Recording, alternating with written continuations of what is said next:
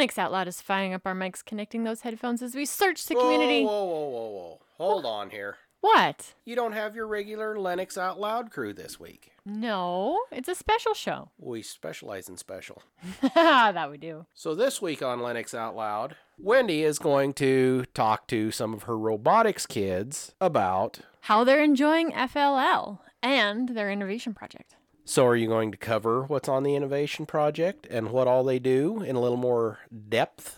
That is the plan. We are dealing with children, so we'll see how much they actually say and what I can get out of them, but we'll see. So let's get into episode 49.5 and see what robotics has done for them.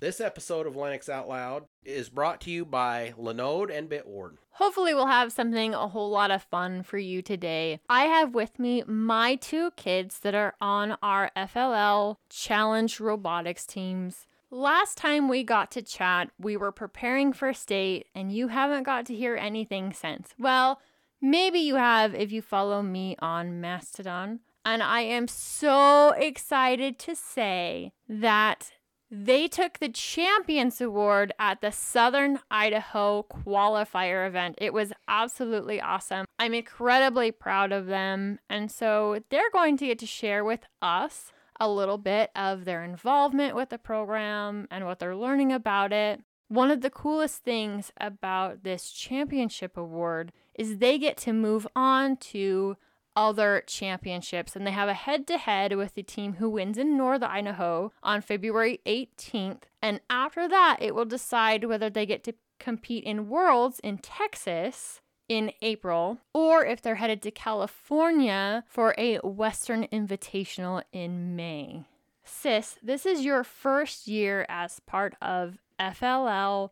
What has been your favorite part about it so far? My favorite part so far has been the coding and learning how Python works. I think my second favorite thing is the innovation project and learning. Like our thing this year was power, and we had to do research to figure out what our innovation was and what we thought was the best thing to help power and save power. I think that was my second favorite thing was getting to research and go on field trips and figure out what everything was about and so at first you said your number one favorite thing is coding, which I absolutely love that part of it too. I actually helped put out a video for the rest of the team today as they're trying to decide whether they're going to stick with Lego Python or go with Pybricks Python why was coding one of your favorite parts? I liked learning how the code works and seeing how it would affect the robot and learning the functions. When your team decides to vote on Lego Python or Pybricks Python, which way are you currently leaning right now? I'm currently leaning toward Pybricks Python. I think it would be so much better to be able to lift our uh, forklift and drive or turn at the same time. It definitely save time for us. And where we get still get to switch between runs, so we could do either a full run with everything or do an individual run, which would help. So if we mess up during our full run, we can just rerun a part of it and not have to just stop our robot. Awesome. Now, you're not the only one on this team in the house. Bubba, I would love to hear you what your favorite part of the experience is. And this is your second year, so you got to do this last year where we were using Scratch code. We had a largely different team. There are some kids back from last year. But what's your favorite part of FLL in general? And maybe what's your favorite part of this year? I think my favorite part is going to meet all the different people that work all at all these different places. So your favorite part is the research aspect and getting to visit with some of the other professionals in the fields? Yeah. What about that makes it your favorite? I like to go see what they're doing and how they do it and see how we can maybe improve on it. So your innovation project this year. Do you want to give us an overview, Bud? Our innovation project was about hydropower plants. and how the falls have to run all summer long, whether viewers are watching or not. And what does your innovation project do? We have a button. When it's pushed, it can activate the falls. That's really cool. So, why is this project needed? Why did you guys choose this project over some of the other ideas that you worked on? Because the power is already there, and if we just put the button in, it will generate 2,000. I think it was 2,000. Yes, it will power an additional 2,000 homes just at the Twin Falls power plant. Around our three power plants we've been doing all the math for, be able to power at least 6,000 more homes. And that's awesome. Is it really going to cost anything in order to put in this button that you guys are talking about? No, not really. Overall, we learned from these engineers at the power plant that they already have the code written in order to make this button work. That's part of the reason why you came up with the idea, right? Is because they already had a way in order to divert the water over the falls. They have to do it anyway. It's part of the regulation. So now it's installing the button and running the wires however they decide to do that, whether they bury them, they take them through the air, any of that stuff. The main part, the heavy lifting, is already done, right? Yeah. So what I think will be better is yes, it will generate more power, but people can watch it when they want. Idaho Power will make more power and the power will be cheaper. That is absolutely fantastic. We will have more information on their website, buildingbeast.org, in order for you to learn more about their innovation project. It really is quite interesting. What have you guys learned when it's come to the building process of the robot? I know some of you have worked in building the chassis of the robot, some of you have worked on the attachments of the robot. How do you think that has shaped your season and how you feel about building engineering in general? I've worked on both of them. The robot has to be compact but light enough that it can go fast enough but still be consistent. And if it's not rigid enough, like a robot now, the forklift would lean to the side or, Be front heavy? yeah, be front heavy. One of the biggest challenges we faced during building that I think is when our energy cell bucket and collector was too heavy for the medium motor when we had to switch it out and put in a big motor, which we ended up doing anyway, but we didn't want to have to rewrite all the code to make it work. Yeah, because we started out with that medium sized motor on it. We ordered a larger motor, and after it came in, we had a talk as a team. And if we went ahead and which you guys already did, you installed the motor. But if you use that attachment again, which is quite large, I think I got a picture that I can go ahead and drop in the show notes for everybody to see, and some pictures of your super awesome robots. So they get to see those too. But the biggest thing was we only had a month between regionals and state. And if you guys switch things up and use that original attachment motor, then we were going to have to completely write your code from scratch. I have to say, you guys have done an amazing job with Python this year. You've learned so much with it. And you guys knew what kind of work it was going to be to completely rewrite your code again.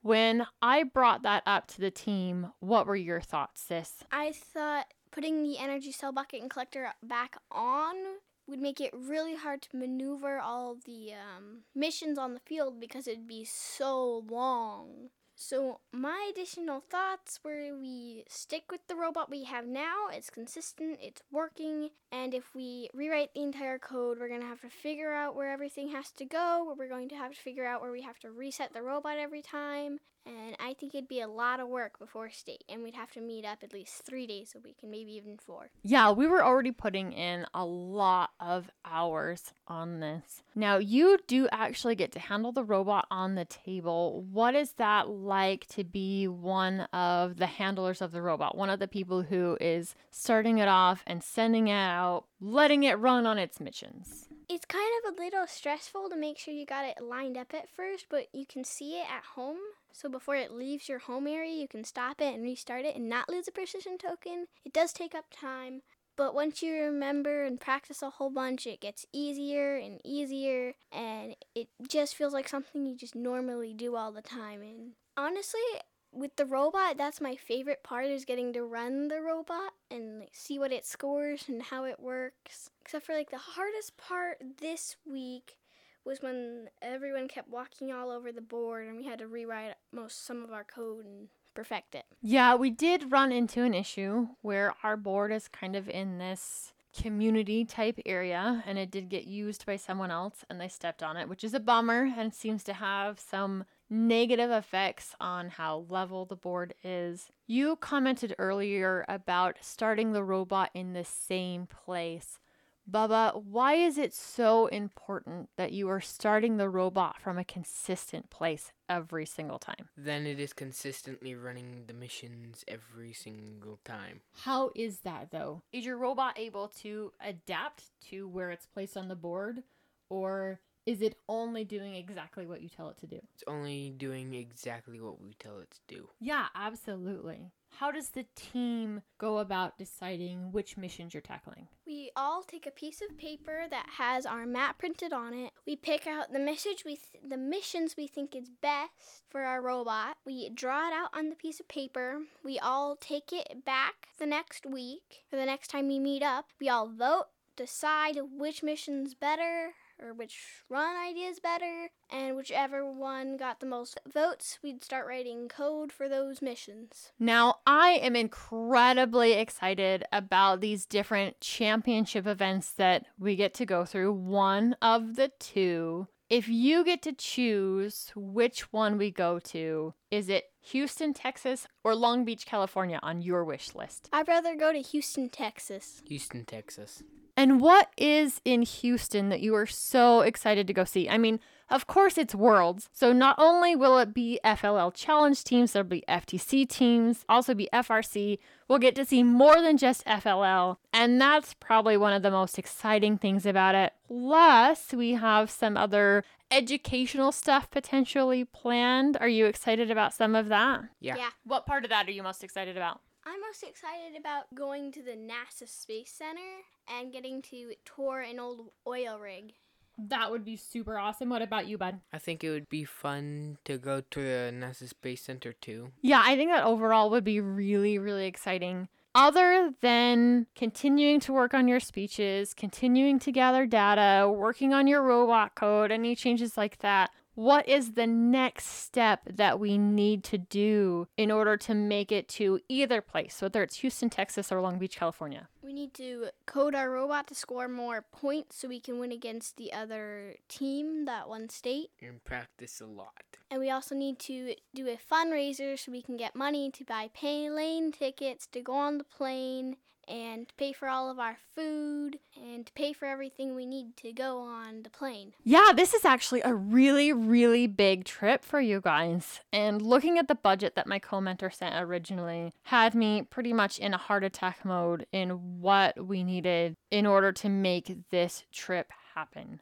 And I know we're going to be reaching out to multiple different avenues. I'm extremely excited to say that Tux Digital is going to be one of the sponsors for the 53036 Building Beasts on their way to one of these championship awards. We also have a GoFundMe right now in order to get this team started. That GoFundMe is less than half of what we need to get this team either to Texas or Long Beach, California. These kids have worked so incredibly hard and have really earned this championship spot. I was in tears when I left the judges' room because they nailed it. They absolutely nailed it. They were spot on with their transitions on their presentation. They'd done an amazing job during the questioning section of it. Everyone had really solid answers for the judges, and you could tell that they were working together as a team. And we want to make sure that every single member of the team can participate in this upcoming event. Is there anything else you'd like to tell all of the fantastic Linux Out Loud people? No. Not really. That's it? That's all you want to say to them? One last thing before you go. Remember, we're doing a live show on the 17th of February? Make sure you're checking the show notes on the discourse form for the proper date and time in your location. Can't wait to see you there. Well, I guess that means it's your turn to toss in your two cents on today's topic. Hit the discourse form and drop us a line under this video or contact us by visiting tuxdigital.com slash contact. If you'd like to hang out with us on our preferred social media, see the links in the bottom of the show description. Find other great shows like Hardware Addicts, GameSphere, Linux Saloon, and more at tuxdigital.com. Show your love for your favorite podcasts and shows by visiting the Tux Digital Merch Store. Grab yourself some awesome swag like the Gamer Centric I Paused My Game to Be Here shirt, or join Team Wendy with some Sinister Wendy swag. And I'm pretty sure my kids would agree with that. As always, we thank you for joining us. We'll be back next week with another awesome episode of Linux Out Loud. Until then, keep the banter friendly, the conversation somewhat on topic, and have fun doing it.